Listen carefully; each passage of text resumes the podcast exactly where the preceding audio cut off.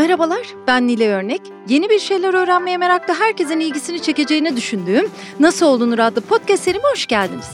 Bu seride mikrofonu mesleklerini ustalıkla icra ettiğini düşündüğüm insanlara yöneltip onlara aynı soruyu soruyorum. Nasıl olunur? Bu bölümde konuğum bir tasarımcı ve sanatçı Hüseyin Çağlayan. Hoş geldin Hüseyin. Hoş bulduk Nilay. Çok mutluyum çünkü çok kısa bir süre için bir sergi için Sakıp Sabancı Müzesi'ndeki suplör sergisi için şimdi burada Hande Erkent benim üniversiteden sınıf arkadaşım sağ olsun ben bir konuşayım sorayım dedi. O kısa aralıkta buradayken Hüseyin Çağlayan'ı da konuk etmiş oldum. Biliyorsunuzdur Londralı, Kıbrıslı, Türkiye'li bir sanatçı. Bütün bunları konuşuruz. Kimlikler, göç, aileden başlayalım mı? Peki. 1970 doğumlusun. Hı hı. Evet Kıbrıs'a doğdum. Sonra bir buçuk yaşındayken ailecek İngiltere'ye yerleştik. Babam öncesinden zaten İngiltere'de okumuştu. Sonra 5-6 yaşında tekrar annem ve ben e, Kıbrıs'a döndük. Orada ilkokulu okudum. Bir yıl hariç bir yıl yatılı okula gittim İngiltere'de 8 yaşındayken. Ve dayanamamıştım yaşım çok küçüktü. Sonra 12 yaşından 16 yaşına yine İngiltere'de okudum yatılı okullarda. 16'dan 18'e yine Kıbrıs'a döndüm. İngiliz okuluna gittim orada. Yani çok böyle gidip gelmeli oldu. Çünkü annem Kıbrıs'ta yaşıyordu. Babam da İngiltere'de. Peki bir de kadınların etkisi. Kıbrıslı bir arkadaşım söylemişti. Onun annesi de özeldir diye. Halalar, kuzenler. Bir kadın topluluğu da var. Belki moda tasarımcısı olmana yol açan etkenlerden biri de odur. Yetenekli olmanın dışında değil mi? Evet şimdi kadınlar içinde büyüdüm ben. Annemdir, teyzemdir, anneannemdir, kuzenlerim. Evet kesinlikle kadınlar içinde büyüdüm ve kadınların enerjisinden çok etkilendim. Ve hmm. aslında küçük yaştan beri kadınlara daha çok e, saygı duyduğumu anladım. Ve daha çok sevdiğimi kadınları onu anladım o yaşlarda. Evet ve kadınlar içine daha rahat da olduğumu. Ailemde bir el yeteneği vardı kesinlikle annemden başlayarak. Tabii baba tarafında da var aslında. Halalarıma falan da bakarsam ve onların çocuklarına bakarsam. Tabii ki bu bir şekilde bir ilham kaynağı oluyor ama bunu geliştirmek, bunu okumak, sonra düşünmeyi öğrenmek vesaire tabii ki çok daha sonra geliyor. O da Londra'dan dolayı. Hı hı. Okul mu yaptı bunu biraz daha? Bence insanın kendi medarıyla başlıyor aslında. Hı hı. Yetenek diye bir şey var bence. Yani tabii ki herkesin yeteneği olabilir ama bence bazılarımız biraz daha hassas, biraz daha farklı bakabiliyor durumlara ve herhalde yetenek buradan geliyor. Ama tabii ki onu törpülemek, geliştirmek bambaşka bir şey. O da eğitimden gelen bir şey. Hı hı. Ama bir yeteneğinin olması lazım sanırım. Evet. Sen çok ünlü bir okula da gidiyorsun Londra'da. St. Martin's. Evet. Sanat okulu aynı zamanda. Evet. Bir moda tasarımcısı olarak başlamış olabilirsin ama bir sanat okulunda okumak, başka sanatçılarla arkadaş olmak, onların neler yaptığını görmek de seni bugün sanatçı da yapmış olabilir değil mi? Londra'da evet sanat okuluna gittim. St. Martin's e, bir moda okulu değildi ama moda bölümü vardı. Evet, Bu evet. da aslında bizim diğer bölümlerle interaksiyon olma fırsatını yarattı diye düşünüyorum. Yani tamam benim arkadaşlarım modadan da vardı ama heykelden de vardı, resim bölümünden de vardı. İşte onlar defilemde yürütmüşlerdi, mezuniyet defilemde. yani böyle bir zemin vardı kesinlikle ve bir kafemiz vardı. Orada bütün bölümler bir araya gelirdi. Ve tabii ki bu da disiplinler arası girişimime yardımcı oldu diye düşünüyorum. Ama bizim kendi sınıfımızın da herkesin farklı bir karakteri vardı ve yine de hepimiz başka disiplinlerden etkilenerek modayı aslında işlemiştik. Onu hatırlıyorum. Evet bu bir St. Martin geleneği diyeyim size. Hı hı. Bu farklı disiplinlerden etkilenmek. Şimdi senin işlerine baktığımızda eserlerine farklı disiplinler, farklı uzmanlıklar ve yeteneklerden yararlanmayı çok net ben bile görüyorum. Hani çok uzman bir göz olmaya gerek yok. Bunun etkisini biz nasıl olunurun pek çok bölümünde görüyoruz. Yani işte formüller arıyoruz ya merak, soru sormak, farklı disiplinlere bakmak, onlar arasında görülmeyen bağları kurmak. Biraz bunların hepsi sende de var ve bir soruyla mı yola çıkıyorsun bir esere başladığında? Belki cevabı buluyorsun ya da bulamıyorsun her zaman değişiyor. Çünkü bazen mesela bir sonraki işleyeceğim konu bir önceki konuya tepki olabilir ya da bir Hı-hı. önceki konunun devamı olabilir Hı-hı. ya da tam tersi olabilir. Bazen de yeni biriktirmiş e, fikirlerim oluyor. Onları işlemeye fırsat buluyorum diyelim ki o proje için. Onun üzerinde duruyorum. Gerçekten her zaman değişiyor bu. Ama genelde ilgimi çeken görünmeyen birçok şeyi ortaya çıkarmak ya da ben bir arayış içindeysem onları ararken aynı zamanda bakış açıları yaratmak. Hmm. Bu yolculuklar genelde kendim merak ettiğim için başlıyor. Kendim de merak ettiğim için tabii ki bir şey öğretmem lazım ama aynı zamanda da işte bu konuya bu şekilde bakabilirsin diyorum kendime. Yani ikisi ortası bir şey oluyor. Yani hem bir araştırma süreci oluyor hem de bir bakış açısı yaratma süreci. Hı hı. Süreci de ortaya koyuyorsun. O zaman izinden de gidebiliyor bazen insanlar. Süreç de Nilay kendisi bir iş olabiliyor. Evet. Yani her zaman sonuç değil mesele. Sürecin kendisi de bir iş olabiliyor. Hı hı. Ve aslında benim çok hoşuma giden bir girişim bu. Berlin'de profesörlüğüm var. Orada da mesela öğrencilerime hep söylüyorum. Yani süreci lütfen paylaşın. Çünkü o da kendi başına bir iş. Hı hı. Ee, bazen sonuçtan daha da güzel bir iş olabiliyor süreç. Evet çok da öğretici oluyor muhtemelen. Bakan için de öyle. Evet. Kendin için de öyle. Peki hocalıktan bahsetmişken kaç yıl oldu? Şimdi öncesinden Viyana'da Angewandte Kunst diye bir okulda bölüm başkanıydım. Moda bölümünün. Hmm. 5 yılda o. Şimdi Hochschule für Technik und Wissenschaft diye bir okul var. HTW diye geçiyor Berlin'de. Orada başkan olunmuyor. Herkesin bir rolü oluyor. Ama orada nasıl desem bir memur sıfatında çalışıyorum. Yani e, oradan emekli olabiliyorum istersem. Ee, orada da benim bölümüm inovasyon ve sustainability yani geri getirilebilirlik mi dersin Türkçe'de. hı hı. 8 kişilik bir ekibiz. Evet orada profesörlüğüm devam ediyor. Zaten Viyana'daki anlaşmamız 5 yıllıktı. Onu biliyordum yani 5 yıldan sonra başkası gelmek zorunda. Öyle bir sistem var orada. Evet yani gençlik çok ilgimi çekiyor aslında ve gençliğin düşünce şekli tamamen dijital dünya doğdular. Biz dijital dünya doğmadık. Bir de Berlin'deki gençlik gerçekten yani eskideki Londra'daki durum gibi. Yani Berlin nasıl desem bir şekilde eski Londra gibi geliyor bana genel itibariyle. O ne demek? Biz eski Londra'yı bilmiyoruz. Eski Londra ne demek? Nasıl desem daha hür iradenin olduğu, yaşaması biraz daha kolay bir öğrenci olarak. Sex, drugs and rock and roll'un daha kuvvetli olduğu. Şimdi Londra tamamen bir para şehri oldu. Tamam Londra'da var tabii ki yine bu durum ama Berlin'de bence daha heyecan verici. O anlamda bence eski Londra gibi. Bir arkadaşımızın tabiriyle aslında Berlin ama içine Frankfurt gibi. Onun gibi bakıyoruz Londra'ya. Evet Berlin biraz daha genç insanlar için yaşanılabilir bir şehir. Değişiyor ama Berlin'de Londra yolunda gidiyor sanki ama şu anda hala var o atmosfer. Bir de endüstride olduğum için tabii ki öğrencilere o açıdan da yardımcı olabiliyorum. MIT ile işbirliğim var vesaire ve okula da yansıttım bunu. Yani kendi işbirliğim var MIT ile Boston'da ama okula da bir şekilde bağladım onları. Böyle yani bir de öğretmek aslında size de öğretiyor. Yani evet onu merak ee, ediyorum. O da Hı hı. önemli bir şey. Çünkü öğretirken siz de öğreniyorsunuz. Çünkü daha donanımlı olmanız gerekiyor. Yani aslında iyi bir senaryo o. Yani bence endüstride olup da aynı zamanda eğitimde olmak e, çok besleyici bir Hı şey. hı. Bazen insanın yaptığını niye yaptığını anlaması gerekiyor, bulması gerekiyor. Bazen tesadüfi de bir şey bulunabiliyor o kadar birikimin sonucunda. Nasıl geldiğini bilmiyorsun ama bir hoca olarak anlatmak zorundasın onu. Söze dökmek zorundasın. O zaman bir şekilde formüle ederek anlatıyorsun. Aynen. Şimdi söze getirme lafı çok önemli. Çünkü mesela birçok şey senin aklında olabilir. Hepimizin fikirleri var ama bazen fazla soyut kaldığı için o fikirler onları telaffuz etmek zor oluyor. İfade etmek ve aktarmak bir şekilde. Şimdi eğitimde aktarmak zorunda olduğunuz için sizin aklınızdaki fikirler de netleşiyor. Onun için evet bence eğitim çok faydalı bir şey. Eğer vaktiniz varsa Hı hı. işinizin yanında bunu ayrıca yapmak. Evet, bu röportaj öncesinde önceki konuşmalarını dinledim. Sonra daha yakın dönem konuşmalarını dinledim. Daha biz dilini fark ediyorum. E Çünkü ekip işi yani Hı. sonuçta benim fikirlerim oluyor ama bir ekiple gerçekleştiriyorum onu. Gerekiyor. O Ee, biz kim? Nasıl Ha bir ekibim organizasyon? oluyor ya da öyle konuşmaya alışmışım. Ya ben de diyebilirim ama diyelim ki ahşap işi olacak. Ben onu kendim yapmıyorum yani Evet. direkt. Hı hı. Yaptırıyorum onu. Tabii Hı hı. ki çok belirgin bir çizim oluyor. Ama evet o da bir ekip işi oluyor sonuçta. Tabii. Ee, o alıştım ona ama evet bazı insanlar ben demeliyim diyorlar. Hmm, Yo benim çok hoşuma gitti. Hmm. Biz yani artık bir böyle birliyiz gibi hep birlikte Öyle yapıyoruz gibi. Benim de evet. çok hoşuma gitti aslında. Peki sen İngilizim demiyorsun. Londralıyım diyorsun. Bu fark nedir? Çok büyük bir fark. Ben Londra'yı ayrı bir ülke gibi görüyorum. Nasıl, nasıl New York'ta öyle, İstanbul'da öyle aslında. yani tabii bu ki. büyük şehirler kendileri bir ülke gibi. Evet. Ve Londralı olmak İngiliz olmak demek değil. Çünkü zaten herkes neredeyse başka bir yerden geliyor. Yani orada neredeyse tam pure İngiliz olmak egzotik bir şey. Çünkü çoğu insan gerçekten başka yerden geliyor. O anlamda Bir de eğitimimi ve dünya görüşümü tamamen Londra'ya borçluyum. Kesinlikle yani. Orada olmasaydım bu işleri yapar olmazdım diye düşünüyorum.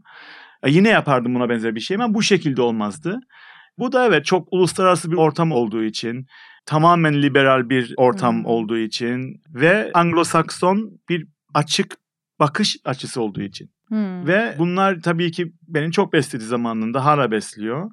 Ama yine de İstanbul en sevdiğim şehir. Yani bunu Türk kimliğinden dolayı söylemiyorum. Yani gerçekten İstanbul'da olduğumda çok mutluyum. Çok kaotik, çok gürültülü vesaire ama buradaki muhabbet, buradaki insan ilişkileri, sosyal kültür vesaire yaşım ilerledikçe bana daha cazip gelmeye başladı. Çok tatlı. Şu anda Hüseyin tık tık tık masaya böyle parmaklarını koyarak konuşuyor, evet. çiziyor yani. Bir tek trafiği korkutuyor gibi geldi bana değil mi Trafiği konuşmadan? korkutuyor. Onun için elinden geldiği kadar her zaman taşıt için yardım istiyorum insanlardan. Ben de öyleyim. Yunan adalarını çok sevdiğini biliyorum. Tokyo'yu çok sevdiğini biliyorum. Tokyo hakkında konuşurken şöyle bir şey söylediğini duydum. Yani depremle tehlikede olan bir şehir. Aslında İstanbul'da öyle değil mi? Evet. Yani e, bu iki sevdiğin şehirde... Ortak yön bu. Evet, evet düşündüm onu çok daha önce. Şimdi evet yani ölümün çok kolay bir şekilde olabileceği bir yerde bence zaman daha değerli olmaya başlıyor. Her yaşanılan an daha değerli olmaya başlıyor bence ve daha değerli olduğu için her an orada geçirdiğim vakit bana daha değerli geliyor tümüyle. Yani gittiğim yer olabilir, yemek anı olabilir, bir sohbet olabilir. Ne bileyim bir müzenin parkında bisikletle dolanmak olabilir. Ve Japonya'nın birçok yerine gittim ben. Onun için yani tek Tokyo değil aslında sevdiğim yer. Birçok yeri hoşuma gidiyor. Doğası da çok hoşuma gidiyor. Tabii. Bilmiyorum bana Japonya bir içim su gibi geliyor genel itibariyle. bana da evet. öyle. Peki bu arada göç senin mevzularından biri. Göç de katman katman bir şey. Yani hangi ihtiyaçlarla göç ettik? Şu anda da Türkiye'den pek çok insan göç ediyor ve Londra'ya, İngiltere'ye çok insan geldi. Şimdi ben İstanbul merkezi bir insan olarak sanki Londra'daymış gibi konuşup geldi diyorum ama senin açından düşünüyorum. Türk restoranları açıldı. Pek çok Türk belki yeni arkadaşın oldu. Yani öyle bir şey hissediyor musun? Türkler geldi, etrafta daha çok insan var gibi ya da nasıl hissettiriyor bu sana? Evet Nilay bu bir büyük mesele gerçekten. Çok büyük bir beyin göcü var İngiltere'ye. Yani Knightsbridge ya da Kensington oralara dolaştığınızda her iki metrede bir Türkçe duyabiliyorsunuz. Yani neredeyse gizli bir şey söylemek istersen oralarda Türkçe konuşmamak lazım. Tabii bizim için çok güzel. Çünkü bizim için arkadaş fırsatı oluyor. Bir hayli insanlara tanışıyoruz vesaire. Tamam her ülkeden arkadaşımız var neredeyse. Ama Türkçe konuşulduğunda ve Türkçe muhabbet çok farklı oluyor. Bizim de hoşumuza gidiyor İngiltere'de bu. O anlamda bizim için iyi ama bu ülke açısından tabii ki iyi değil. Çünkü burada ilham kaynağı azalıyor. Tabii ki iyi değil. Yani keşke gönül ister ki o kişiler orada vakit geçirsinler ve dönmekte istesinler geri. Ama tabii ki bunu söylemek bana düşmez. Çünkü herkesin farklı ihtiyaçları var. Hayatlarını kurmuşlarsa orada devam etmek isteyebilirler. Ama gönül ister ki bu insanlar gerçekten keşke geri dönse buraya. Hı hı. Senin konularından biri göç. Senin eserlerini çok sıkı takip etmemiş insanlar bile o defileyi biliyordur. Modellerin birer mobilyayı üstlerine giyip çıkarması. Muhteşem bir hikaye. Biraz Kıbrıs'ta olmaktan faydalanarak düşündüğün bir hikayenin dışa vurumu değil mi? Evet. Anlatsana göçle, kimlikle ilgili neler yaptın ve yapıyorsun. Belki o zamanlar senin konundu şimdi bütün dünyanın konusu bu. Evet e, doğru. E, Birçok insan da senin söylediğin gibi e, benzer şeyler söyledi. Kıbrıs'ta kötü bir savaş yaşandı. Benim ailem özellikle yani anne tarafım belirli olaylar yaşadı diyebilirim. Tabii ki ben Kıbrıs Savaşı yaşamadım. Çünkü 70 doğumluyum. Zaten 74'te oldu çıkartma. Biz İngiltere'deydik. 75'te geri döndük Kıbrıs'a annemle birlikte. Bu şeyle başlıyor. Oradaki olayları bir şekilde nasıl yansıtabilirim ve o hissi nasıl yaratabilirim ile başladı. Ve anneme şeyi sordum. Savaş esnasında bizim oturduğumuz mahalle Kumsal diye bir mahalledir Kıbrıs'ta, Lefkoşa'da. Kumsal'ın basılacağını biliyorlardı önceden. Anneme dedim aklına ilk gelen şey neydi? E, neyi götürmek istedin yanında? Ve oradan başladı aslında hikaye. Ve orada ben aslında bize ait olan kişisel eşyaları nasıl saklarız? Ve aynı zamanda var olan eşyaları nasıl taşırız yanımızda? Yani bu ikisi arasında bir projeydi bu. Elbiseler kılıf olarak saklanıyor. Ama sonra altlarında bulunan sandalyeler bavula dönüşüyor en sonunda da masa bir eteğe dönüşüyor ve o şekilde boşaltılıyor o da. Ama ondan önce kişisel eşyaların saklanması koltukların kılıfını yaratmıştı öyle diyeyim. Tabii ki bunu bir performans şeklinde sundum ve çok benim için ve ekibim için de duygusal bir projeydi.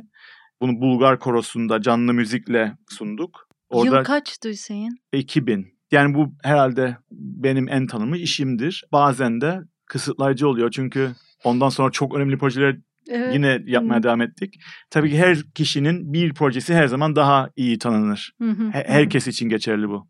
Orada teknik de var. Teknik çok ön planda. Bir taraftan da senin teknolojiyle ilginde ayrı bir yere konuyor. Mesela bende bir moda kitabı var. Yurt dışından aldığım bir kitap. İngilizce zaten.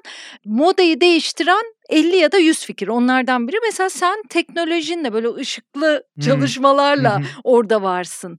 yani hep teknoloji var, teknik var, sanat var, hikaye var, evet. konu var.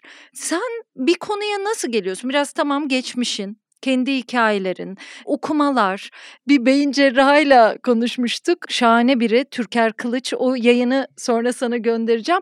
Bağlantısal bütünsellikten bahsediyordu. Yani aslında bağlantısız görünen ama bir arada olan şeylerin zeka yaratması üzerine. Senin eserlerinde de tam onu görüyorum aslında. O da Descartes'e karşı bir söylemle başlıyordu. Senin tezinde de öyle bir şeyler var evet, falan. Evet. Çok ortak noktalar gördüm. Evet yani aslında alakasız olmayan belirli gerçeklerin alakalı olduğunu düşünüyorum ve hı hı. aslında onlar arasında bağ kurarak evet yeni fikirlere çıkabiliyorum diye düşünüyorum. Çünkü bana heyecan veriyor o bağları kurmak. Hı hı. Bu bence biraz kendi özgeçmişimle de alakalı. Çünkü Kıbrıs'ta doğmak ve orada ilkokulu okumak, ondan sonra İngiltere'ye bambaşka bir yere gitmek aslında orada da başka dünyaları birbiriyle bağdaştırıyorum gibi geliyor. Yani ben oluyorum o kanal.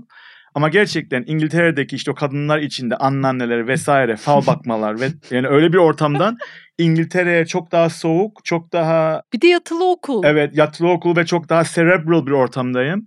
Yani bir e, duygusallıkla çok fazla rasyonel olma arasında yaşıyorum. Biraz bunun bir etkisi var gibi geliyor bana. Ama evet yani alakası yokmuş gibi gözüken birçok şeyi birleştirmeye ve aralarında köprü kurmayı seven birisiyim. Bir bu. Yani aslında sen söylediğin o terim ne dedin? Bütünselleş. Bağlantısal bütünsellik. Bağlantısal bütünsellik. Evet çok güzel o. Ve tezim de onun hakkındaydı. Evet Descartes tamamen mekanistik bir bakış açısı Hı-hı. yaratıyor. Ama aslında Doğu felsefeleri çok daha holistik ve çok daha bağlantılı bir bakış açısı yaratıyor. Bütün dünyadaki her şeyle ilgili olarak. Evet yani bu herhalde benim zeminimi oluşturdu diye düşünüyorum bu St. Martin's'de okurken yazdığım tez. Ve heyecan duyuyorum yani bu tür bağlantıları yaratmaktan. Benim için bir yenilik yaratıyor bu durum. Yani belki de ulaşamayacağım fikirleri keşfetmemi sağlıyor bu düşünce Hı-hı. şekli. Güzel de hissettiren bir şey olmalı. Bağ kurmak, yaratıcı da hissettiren bu olmalı diye düşünüyorum insanlara bakınca. Gençken bu işlere girdin. İlk başarılı hissettiğin ve ya bu olacak dediğin anı hatırlıyor musun? Ben açıkçası kendi işimi yapmayı planlamıyordum mezun olunca. Çalışmak istiyordum başkası için. Ama ne oldu? Mezuniyet defilem ben ve iki arkadaş dahil olmak üzere bir dergiye çıktı orada Fashion Weekly diye. Ve ondan sonra işte o gömdüğüm kıyafetlerdi onlar. Onlar işte oradaki stylistler tarafından kullanılmaya başladı. İşte Björk için kıyafet yapmaya başladım. Sonra bir arkadaşımın abisi bana ortaklık teklif etti. İşte küçük küçük yapmaya başladık koleksiyonları. İlk schedule dışı gösterdik koleksiyonu. Sonra Londra'daki moda haftasına dahil olduk. Öyle adım adım oldu. Sonra ilk Japonya'ya satmaya başladık. İlk pazarımız Japonya'ydı. İngiltere ile birlikte. Ve böyle adımları yavaş yavaş attık aslında. Ve o zaman Londra'da vardı aslında boş bir alan. Çünkü 80'ler sonrası bir boşluk oluştu. Bir şekilde tasarımcıların çoğu başka ülkelere gitti. Ve ben ve McQueen o zaman önemli defileler yaptık diye düşünüyorum. Sen sürdürülebilirlik kelimesini sevmiyorsun. Çok zor söylemesi çünkü. sürdürülebilirlik. Evet. Wow, bravo. Evet.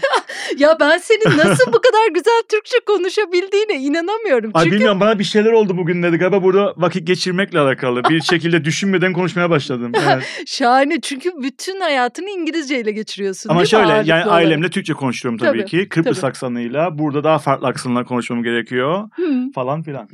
Peki gerçekten yaya geçidine Kıbrıslılar zebra diyorlar mı? Diyorlar çünkü İngiliz'den kalma bir gelenek o. Çünkü biliyorsunuz biz İngiliz kolonisiydik. Arabayı da sağdan kullanırız. Hı hı. Elektrikler tamamen İngiltere gibi çalışıyor. Adaptörler vesaire. Bazı kelimeler çok komik geliyor da. Evet evet çok İngilizce kelime var. Hukukumuzdaki birçok şey İngiliz'den kalmadır. Hmm. Tabii ki sömürgecilik iyi bir şey mi değil mi bilmiyorum onu. Peki şunu merak ediyorum. Şimdi sen Björk dedin. Seninle ilgili böyle özgeçmişlere bakınca işte Tilda Swinton'la işte Venedik Bienalinde. Türkiye'yi temsil ettin. Lady Gaga'ya kıyafet yaptı diyorlar. Bunlar senin için önemli şeyler mi? Yoksa aslında ben başka bir iş yapıyorum. Bu da işin yani gitmesi için gerekli şeyler mi? Ya da şundan da kadar- çok çalışmak istiyorum dediğin biri var mı? Bu bahsettiğin senaryolar o kadar doğal bir şekilde gelişti ki hiçbir zaman benim isteğimle olmadı. Her zaman birisi geldi bana ya da birisi beni tanıştırdı. Hep böyle çok doğal şeyler bunlar. Hı hı. Tabii ki çok heyecan verici geri baktığımda bu insanlarla çalışmak, tanışmak, etmek. Yani özellikle Tilda Swinton yani onunla hala temastayız. Çok zengin birisi kişi olarak. Evet. Ve e, Hı hı. çok da sıcak birisi. Evet yani bu insanlar hayatımda olmayacaktı eğer ben bu işi yapmaz olsaydım. Yani bunu Hı hı. düşünüyorum devamlı. Neyle besleniyorsun? Okuyarak, film, ne Hepsi. bileyim nedir? Bir sohbet olabilir. Hı hı. bir kitaptan bir şey okuduğum olabilir. Beden dilini analiz ederken olabilir. Bir seyahatte olabilir. Ama ilgi alanım o kadar bağlantılı ki birbirine. Aslında hepsi böyle bir yolculuk gibi desem. Yani bizim bir tişörtümüz var. Bütün koleksiyonlarımın ismini yazdık oraya. Ve baktığımda bütün başlıklara aslında hepsi çok farklı ama çok güzel bir yolculuk var hepsinin içinden geçen. Bilmiyorum bu galiba spiritüel bir şeydi aynı zamanda. Çünkü bir insana bir ilham kaynağı geldiğinde bazen nereden geldiğini bilmiyorsun. Hı hı. Onun için aslında yaratıcı insanları deşifre etmek zor oluyor. Sordun ya daha önce nasıl oluyor bu? Nasıl olunur? Çok güzel bir soru. Hı hı. Ama aslında bence yaratıcı insanları deşifre etmek zor. Çünkü Çok. bir spiritüel açı da var, bir Hı hı. durum da var ve onu anlatmak çok zor. Gerçekten başka bir yerden gelen bir enerji de var. Hı hı. Anlatılması zor. Hı hı. Ya onun için ben sana Türker Kılıcı dinlemelisin dedim. Çünkü bir beyin cerrahı beyin nasıl düşünce oluşturuyor onu araştıran bir adam. Şimdi farklı disiplinlere bakmak. Sen bir mimarlık eserini de inceliyorsun belki ama kendi uzmanlığına onu birleştiriyorsun ve orada başka bir şey görüyorsun. Çok isterim ki nasıl olunur yemekleri yapayım. Yani bir mimarla bir kuş bilimcisi bir araya gelsin. Birlikte iş yapsınlar. Beyninde bir yere oturuyor. Sen onun ne zaman girdiğini bile fark etmeden başka bir iş yaparken o senin işine yarıyor. Bir seyahatinde gördüğün ne bileyim trafik ışığındaki bir şey bile işine yarayabiliyor. Beyin böyle düşünce üretiyor sanki. Evet ama e, bence aynı zamanda yaratıcı insanların gerçekten beyni farklı çalışıyor. Hmm. Çünkü mesela sen belki ne bileyim bu nesneye baktığında bir şey görüyorsun. Bence ben başka bir şey görüyorum. Tabii.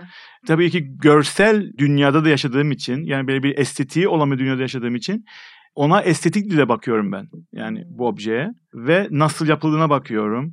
açılarına bakıyorum. Belki diğer kişi başka bir tarafına bakar bu nesnenin. Sen estetik deyince geçenlerde Can Berger'in Beyaz Kuş, Doğa, Kavga ve Sanatın Vadi isminde bir yazısını okudum. O kadar güzel bir cümle vardı ki diyor ki sorun şu ki umut ilkesi ve kötülüğün varlığı üzerine konuşmadan estetik hakkında da konuşamayız. Ya ben bazen Türkiye'de niye estetik anlayışımız bu kadar geri bir yerde duruyor diye düşünürken umudun azlığı ve kötülüğün çokluğu belki bunu etkiliyordur diye düşünüyorum. Vallahi çok güzel bir şeye değindin orada. Çünkü bence İstanbul'un özelliklerinden en önemli noktalardan biri bununla alakalı.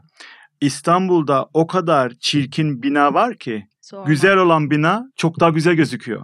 e şimdi mesela ben Viyana'da olduğumda o burada güzel dediğim binadan bin tane var. Sıradan. Ve artık sırada olmaya başlıyor. Hı hı. Ama çirkinliğin yanında o güzel binayı gördüğümde o güzel bina daha değerli gözüküyor bana.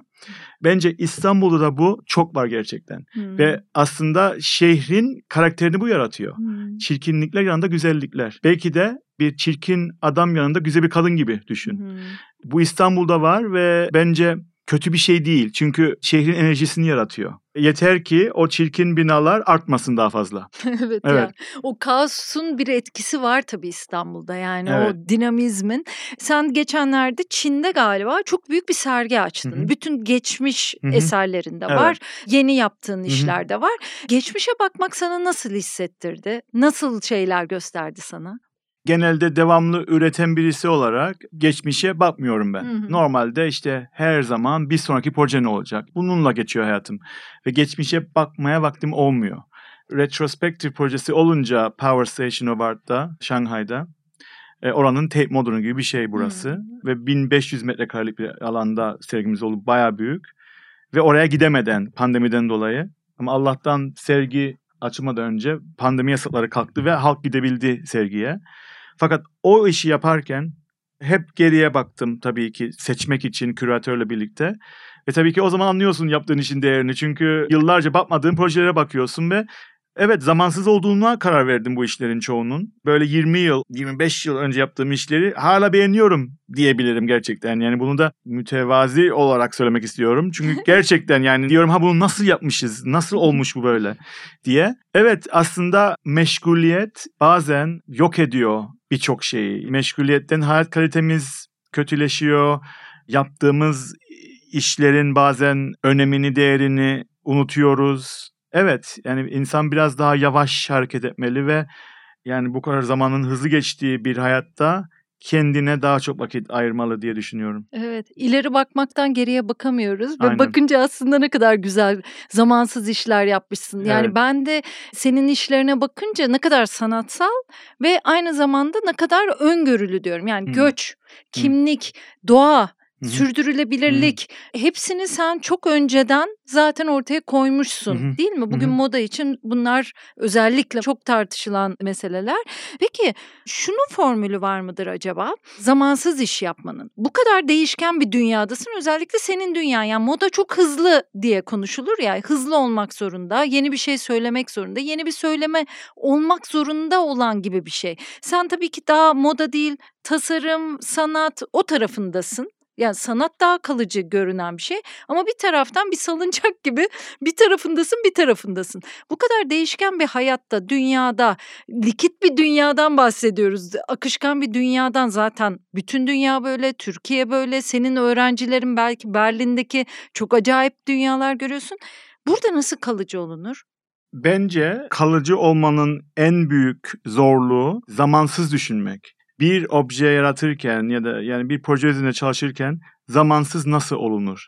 Bunu da aslında bir tarz yaratarak yapıyor insanlar diye düşünüyorum. Yani bir tarzın varsa ve sen onu yapıtlaştırmışsan çalışma şeklinden dolayı ki yani nerede gözükürse o işin hemen bunun senin olduğunu insanların anladığı bir iş olmasını sağlarsan aslında kendi zamansızlığını yaratmış oluyorsun. Çünkü evet zamansız işler kime göre zamansız? Yani relatif anlamda düşünürsen neye göre zamansız? Hmm. Onun için bence herkesin kendi tarzını oluşturması lazım. Ve şu andaki dünyada çok büyük bir dijital ortamda olduğumuz için ve bütün bilgilerin herkes için müsait olduğu için çok evet söylediğin gibi likit ve aslında kimliksizliğin oluşabileceği bir ortamda olduğumuzu düşünüyorum. Yani gerçekten herkes o kadar bir referans yapıyor ki başka şeylere. Kendi kimliği oluşmuyor. Küratörleşmiş bir dünyada yaşıyoruz. Tasarım da öyle, müzik de öyle, her şey öyle. Yani yeni üretmek değil de var olan malzemeleri bir araya getirip bir yorum yaratma dünyasındayız. Hmm, küratörleşme dediğin o. Evet. Ha. Kimliksizleşen bir dünyada kendi kimliğini ilk önce bulup belki de Evet. ondan sonra bir şey yapmak. belki. Ama bu bence bilginin tüketilmesinin kolaylığıyla alakalı. Hmm. Mesela biz eskiden bir şeyi öğrenmek istediğimizde kütüphaneye giderdik, okurduk hakkında. Hmm. İşte kitaplara bakardık, fotokopi çekerdik vesaire ve dosya hazırlardık. Hmm. Ve o konu hakkında bilgi ediniyorduk. Ama hı. şimdi mesela sen bir Google'a bakıp o kadar fazla enformasyon var ki yani sen o enformasyon içinden geçip bir şeyler yaratıyorsun. E, Gençlik bence öyle çalışıyor çoğu zaman ve birçok zaman da refer etmiyor. Referansını yazmıyor nereden geldiğini o malzemenin. Ben her zaman diyorum ders verirken yani eğer bir referans olacaksa muhakkak kim olduğunu yaz, hangi akımdan olduğunu öğren o kişinin ve saygı duy. Aslında bu fazla bilginin olması saygısızlık da yaratıyor. Bir omurgasızlık da yaratıyor diye Hı hı. düşünüyorum. Cümle halinde ya da bir görselle görünce sanki kolay bir icat ya da kolay bir buluşmuş gibi geliyor Ö- insana öyle sanki. evet yaratmak risk isteyen bir şey. Birçok insan risk almayı sevmez. Hı. Çünkü aslında başarısızlıktan korkar. Yeni nesilde böyle. O kadar bir like kültüründe büyüyorlar ki ve like edilmek istiyorlar. Risk almıyorlar artık diye düşünüyorum. Evet. Peki şunu da soracaktım sana unuttum. Serginden ilhamla soracağım. Eğer ki Allah korusun öyle bir şey olmasın. Tek bir eşyanı alabilecek olsan sen neyi alırdın? Çok soruldu mu bu soru sana bilmiyorum ama. Yani onu düşündün mü kendinde? Annene sorarken mesela nelerini alırdın diye. Vallahi ben hayatımda tek bir şey almam gerekirse herhalde Kate Bush'un Hounds of Love albümünü götürürüm. Bir Hounds of Love albümü var Kate Bush'un. Bence o kadar önemli bir eser ki onu alırım yani. Bir adada kalmak zorunda kalsam o albümü dinlerim ardarda arda ve bir de harita isterim herhalde. Bir harita bir de o olur. ben de fotoğraf albümü diye düşünüyorum. Her seferinde o geçmiş Çünkü çok değerli şeyler onlar ya. evet. Tabii. Fotoğraflar çok değerli. Ama galiba benim müzikle olan ilişkim Öyle çok mi? önemli benim için evet. E tabii senin bir de şimdi işlerinde tasarımlarını sergiliyorsun. Bir isim mevzu var. isim koymak.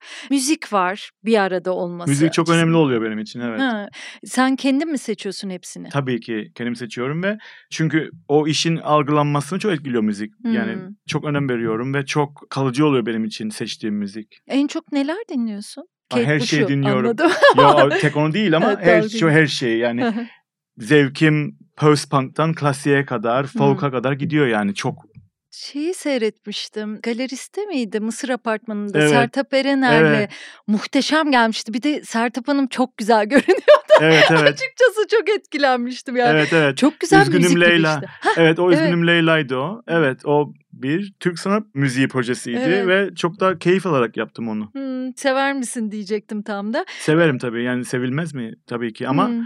Belirli kesinlikle parçalar var sevdiğim. Yani her şeyi sevmiyorum Hı sanat müziğinde. Hmm, yeni pop Türkçe dinliyor musun? Duyuyor musun? Eski pop Türkçesini tercih ederim. Eski Türk popunu tercih ederim. E, bir de şimdi şeyler var. Rap yükseldi biliyorsun Türkiye'de. Şimdi bir insanın enstrümanının bir anlamda beden olması gibi bir durum var senin açından değil mi? Şimdi kadın vücutlarıyla da ya da erkek vücutlarıyla da çalışıyorsun. Bu nasıl bir uzmanlık getiriyor? Yani işte dedin ya demin beden dilini öğrenmek, anlamak, kavramak. Valla beden dilini anlamak çok önemli bir tasarımcı için. Benim sanatçı kimliğim için de önemli. Çünkü hareketi, strüktürü vesaire bilmem gerekir ve Hmm. bunu gerçekten hayatınız boyunca inceleyebilirsiniz. Yani bu bitmeyen bir şey. Ama evet sergide bile böyle mobilyadan oluşan bedenlerim var. Bu Sabancı Müzesi'nde yaptığımız Hmm. E, sergide işte Plevneli işbirliğiyle yapılan bir sergi o. Çünkü Plevneli galerim benim burada. Yani orada bile bu alternatif bedenler var ama mobilya olarak. Tabii ki onun belli bir konusu var. Ve hareket çok önemli benim için. Zaten bütün yaptığım işler onunla ilişki içerisinde devamlı. Yani bir işi yapıyorsunuz ama onun hareket etmesi lazım. O hareket içindeyken o iş değişiyor. Ona göre Hmm. tasarımım da değişiyor. Hmm. Ya bir şeyi yapıp da bırakmak değil.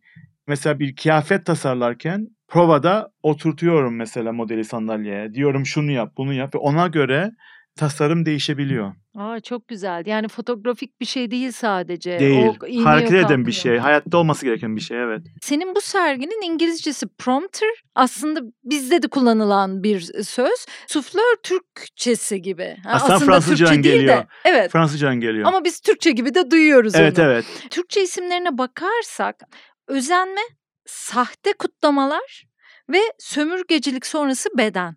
Ya çok çarpıcı üç ayrı kavram aslında üstüne bayağı düşünülebilecek, konuşulacak. Bu kavramlar üzerinde konuşmak bana çok zevkli geldi. Yani üstüne yazı yazılabilecek kavramlar ki sen kendin eserle anlatıyorsun. Yani bir şey yazmak evet yazı yerine. da olabilirdi, eser de olabilir. Evet. Evet. evet çok güzel konularmış gerçekten. Yerçekimi yorgunluğu da zaten şahane bir isimmiş yani. Bu da O benim direktörün yaptığım bir performansın filmi o aslında. Hı hı. Evet. Aslında dört grup var burada. evet dört grup demeliyiz. Üç Evet. dememeliyim aslında. Yok üç tane yeni tema var. Evet. Ama dördüncü eser Yerçekim Yorgunluğu zaten var olan bir iş ama ilk kez onu video olarak sunuyoruz Hı hı, Türkiye'de. hı. Popüler kültürdeki özenme sende ne ifade ediyor? Özenmeye genelde olumsuz bir şey olarak Hmm, bakılır. ben güzel de bakıyorum bazen. İşte ben olumlu olarak bakıyorum. Hmm. Çünkü e, birisi bir müzik bestelerken, bir film yaparken, bir kitap yazarken aslında bir şeye özenerek var olmayan bir şeyi yaratabilir. Hı hı. Hikayeyi, bir senaryo yaratabilir. Ve ben diyorum ki bu çalışma şekli hayatımızda bizi başka dünyalara götüren, belki yorulduğumuz bir senaryodan bizi daha besleyici bir dünyaya götüren işler diyorum ben bunlara ve bunlara olumlu bakıyorum ben. Yani bu ışık altında da zaten 80'lerde yapılan bu, bu voguing kültürüne baktım. Çünkü o da aşırı özenti diyebileceğimiz bir şey. Ha Vogue şey Evet, bildiğimiz evet. Madonna'nın. Aa, evet, çok, ma- evet çok Madonna güzel. aslında o o Oradan e, o janraya bakıp oradan Tabii. esinlenerek yaptı e, Şahane o, de o bir işi. belgesel var. Ay, Evet, çok evet. güzel. Hmm. Şimdi ona bakarak yola çıktım ve bu voguing maskelerini yaptım. Ve bunları hem takabiliyorsun hem bunlar aynı zamanda makyaj kiti diyebiliriz. Çünkü boşlukları doldurabiliyorsun makyajla. İşte fırçası da var üzerinde falan bunların. Hı hı. Ve bunları böyle çok suni bir şekilde bir üç boyutlu animasyon gibi sundum. Yani ışıklar üzerinde yanıp sönüyor ve farklı renklerde. Çünkü çok suni bir şey istedim orada. Yani evet diyebiliriz ki özenmenin en abartılı biçimine bakmak istedim. Evet olumlu bir şey olarak görüyorum çünkü gerçekten bizi başka dünyalara götüren şey özenmeden gelebiliyor diye düşünüyorum. Ay ben de öyle düşünüyorum. Çok hak verdim. İyi ki bu konuyu bunun çıkacağını bilmeden açtım. Evet. Çünkü şöyle bir şey oldu Hüseyin'de. Ben daha sergiyi göremeden ama böyle online bir yerlerden görmeye çalıştım. Okuyarak anlamaya çalıştım ama şahaneymiş. Çünkü böyle insanlar bana sorarlar. Bu kadar konuğun oldu. Nasıl olunurdu? Ortak özelliklerini saysana. Meraktır. Çok çalışmaktır. İnsanlar çalışırlar çünkü. Ona Ve- da değinelim lütfen çünkü genç jenerasyon yine çalışmak istemeden patron olmak istiyor hemen. Bu da bir problem. Yani bir şey elde etmek istersen gerçekten 10 bin saati vermen lazım e, o konuda. Malcolm Gladwell'in Malcolm, Malcolm söylediği. Gladwell'in söylediği gibi evet. Yani çalışmadan olmuyor kesinlikle. Sizin işiniz çok şovmuş gibi gözüküyor ya. Yani şovu yetiyormuş gibi gözüküyor. Arkasında ne kadar çalışma olduğunu ancak yapan bilir gibi bir durumu da var ya. Evet yani aslında show olması bize bir teslim etme tarihi yaratıyor aslında. Tek şeyi o onun. Yani bir şeyin show'a dönüşmesi benim için sadece bir teslim tarihi. Hmm. Onun show olması değil mesele. Evet. İşi bitirmek ve paylaşmak. Ama tabii ki birçok insan sana showman olarak bakabilir. Hı. Ama benim derdim showman olmak değil, fikir paylaşmak. Hı hı. Çok çalışkan olduğunda belli. Neler okuyorsun aslında onu merak ediyorum. Daha çok disiplinli, farklı insanların, farklı kültürlerin olduğu bir yerde de yaşıyorsun çocukluğundan beri. Yurt dışında yaşıyor olmak, bu kadar çok kültürün içinde olmak da bir şeyler sağlamıştır. Ne sağlamıştır? Merak etmek aslında her şeyin kökü o. Merak etmek ve anlamak. Yani dünyayı anlamak istemek. Ha, değil mi? Aslında işlerimle dünyayı anlamaya çalışıyorum bir şekilde. E, ne okuyorsun dediğinde daha çok kültürel teori okuyorum en fazla. Hayatımda ilk defa bir roman okudum. O da Elif Şafak'ın romanıydı bu yaz. Kıbrıs'la ilgili bir kitap. İlk defa hayatımda bir hikaye okudum. Yani bir çok küçük okumuştumdur e, bir roman ya da teorik olmayan kitaplar. Ama yıllardır okumamışım. Ama normalde evet kültürel teoridir beni çeken. Kimi okuyorsun? Mesela Berlin'de yaşayan bir Koreli var. Bay Jung Han diye mi okunuyor? Ben ona bayılıyorum mesela. Senin ay şu çok iyi dediğin var mıdır? Yok ama Fransızları okuyorum daha Hmm. çok. Ama bir kişi söylemeyeceğim sana. Hmm. Ama Fransızları okuyorum. Çünkü çok değişiyor gerçekten. Alman teoristleri de okuyorum ama daha çok Kuzey Avrupalı yazarlar okudum sanırım. Tarih de ilgimi çekiyor. Bilim ve fen ilgimi çekiyor ve onların felsefesi ve onların Hmm. psikolojisi. Bir yerde kalmıyorum kitap konusunda. Çok iyi anlıyorum. Dünyayı anlama çabası Hı. insanı o yolda ilerletiyor. Senin işinde sürprizin ne kadar önemi var? Ben yaptığın işlerde bir böyle tık sürprizli bir şey görüyorum ya da bana öyle geliyor. Hani hikaye yazımında da bu vardır. Bazısı mesela sürprizsiz de yani öyle bir çıkışsız, esprisiz de çok güzel hikaye yazar. Bazısı böyle bir şaşırtır. Yani sürprizle biraz o şaşırtmacaları da kastediyorum. Valla o kendi başına olan bir şey galiba Nilay. Nasıl desem çok zor onu deşifre etmek. Yani Mesela bu işimde de yok ya olmadı şuraya bir şey katsak diyor musun yoksa o gerçekten geliyor mu? Bence hikaye anlatan birisi olduğum için her zaman hikayenin bir Hmm. sonu oluyor ya da bir an oluyor hikayede. Hı. Galiba onunla alakalı o sürpriz olayı. Onunla çıkmıyorum yola. Yani bir sürpriz yapacağım demiyorum. Ama galiba hikaye içerisinde e, oluşumlardan var olan bir şey. Hmm. Risk faktörü, risk de Hayır, alıyorsun risk muhtemelen. en büyük konu benim için. Çünkü çok küçük yaştan beri risk alıyorum aslında. Çünkü Hmm. yaptığım projelerde o kadar fazla yanlış gidebilecek şey var ki birçok insan onu bilerek o yolculuğa girmez e, diye düşünüyorum. Evet ama risk almak çok önemli çünkü bir şey başarısız olsa bile aslında başarıya yol açan bir başarısızlık olabilir diye düşünüyorum. Onun için evet başarısızlık da yolculuğun önemli bir parçası. Hı hı. Çok başarısız hissettiğin oldu mu? Tabii ki. Mesela işimin bazı ticari tarafları tahmin ettiğim kadar başarılı olmadı bazen. Bazen Hmm. çok başarılı oldu. Hiçbir şey dışarıdan gözüktüğü gibi değil tabii Hmm, ki. Bir de sadece sanat tasarımı yapmıyorsun. Ticareti de var bu işin değil mi? Aynen. Hiç düşünmediğimiz. Evet, evet ticareti Hmm. var. Çünkü o şekilde ayakta kalıyorsun evet. Bir de sizin hep güzel kadınlarla çalıştığınız düşünülür ya da bir güzellikle ilgili bir bağ. Yani o fetiş gibi. Güzellik kavramı nerede? Çok zor konuları deşifre etmek istiyorsun. Ee, güzellik Ama çok düşündüğünü bildiğim için de sana soruyorum. Evet Herkese ama böyle güzellik o kadar kişisel bir şey ki, Tabii. o kadar kültürel ve kişisel bir şey ki. Mesela Hı. bir kültürün güzel bulduğu birisini diğer kültür hiç beğenmez. Hı. Mesela ben hatırlıyorum anneannem her zaman beyaz insanları severdi ve kilolu insanları severdi. Yani buna da baktığımda aslında Osmanlı da öyleydi. Yani böyle beyaz ve kilolu kadınları Hı hı. e, beğenirlerdi. Güneşe çıkmamış vesaire. E, bence bu da anneannemin içine bürünmüştür diye düşünüyorum. Çünkü biraz öğrenilen bir şey de olabilir. Yani güzellik kavramını öğrenebiliyorsun da bazen. Bazen de tamamen onu ekarte edip kendi çerçeveni yaratıyorsun güzellik ifadesi olarak. Tamamen bağımsız bir şekilde gelişiyor. Benim için güzellik çok soyut bir şey. Çünkü ne bileyim birisinin çirkin diyebileceği birisinin şahane bir gülüşü olur ya da bir şeyi yapış şekli olur ve o insan güzel derim ben. Hı hı. Ama tipik anlamda güzel olmayabilir o insan. Hı hı. Yaptığın işte modeller olabilir, şöhretler olabilir. Sana kendilerini beğendirmek istiyor olabilirler. Çünkü çok güzel şeyler yapıyorsun. İnsan onları giymek ister. Yani sana kadınlar ya da erkekler güzel göstermek istiyorlardır kendilerini değil mi? Öyle evet bir konumda rastlıyorum ona. hissediyor Rastlıyorum ona komiğime gidiyor. Çünkü işte bazı hareketler değişiyor. İşte birisi devamlı e, kadın saçları uzunsa devamlı yana savuruyor saçını bana bakarken. Farkında varıyorum. Komiğime de gidiyor.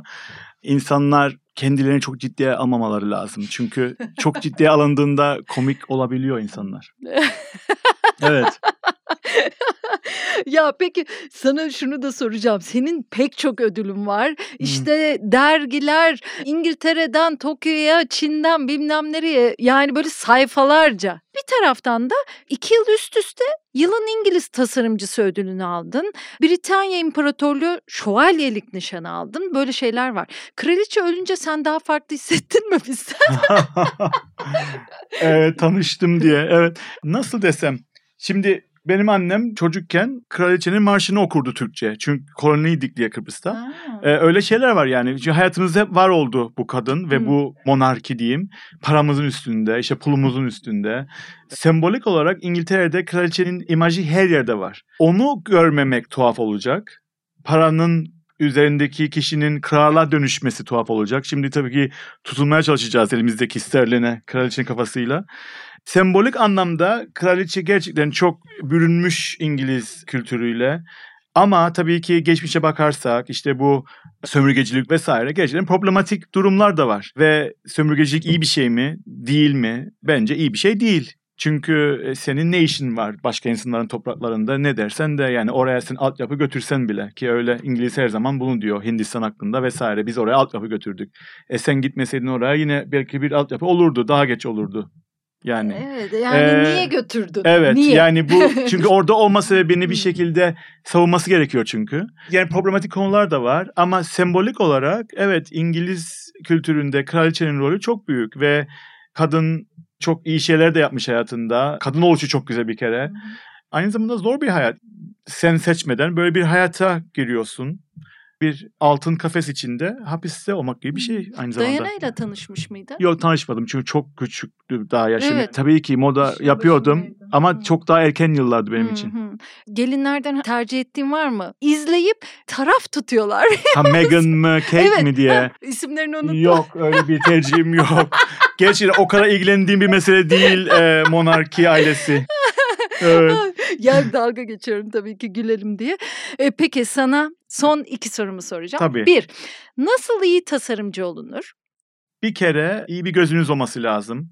Bence strüktürden ve kıyafetin davranışını anlamak lazım. Bedeni iyi anlamak lazım. Aynı zamanda modanın kültürde aldığı yeri iyi tanımak lazım. Uluslararası bir bakış olması lazım. Bu demek değildir ki lokal bir tasarımcıysan başarısız olmasın. Tabii ki olursun. Ama uluslararası bir girişimden bahsediyorsak aslında bir kadının, erkeğin nasıl yaşadığını anlamak lazım. Ve hangi durumda ne giymeli vesaire.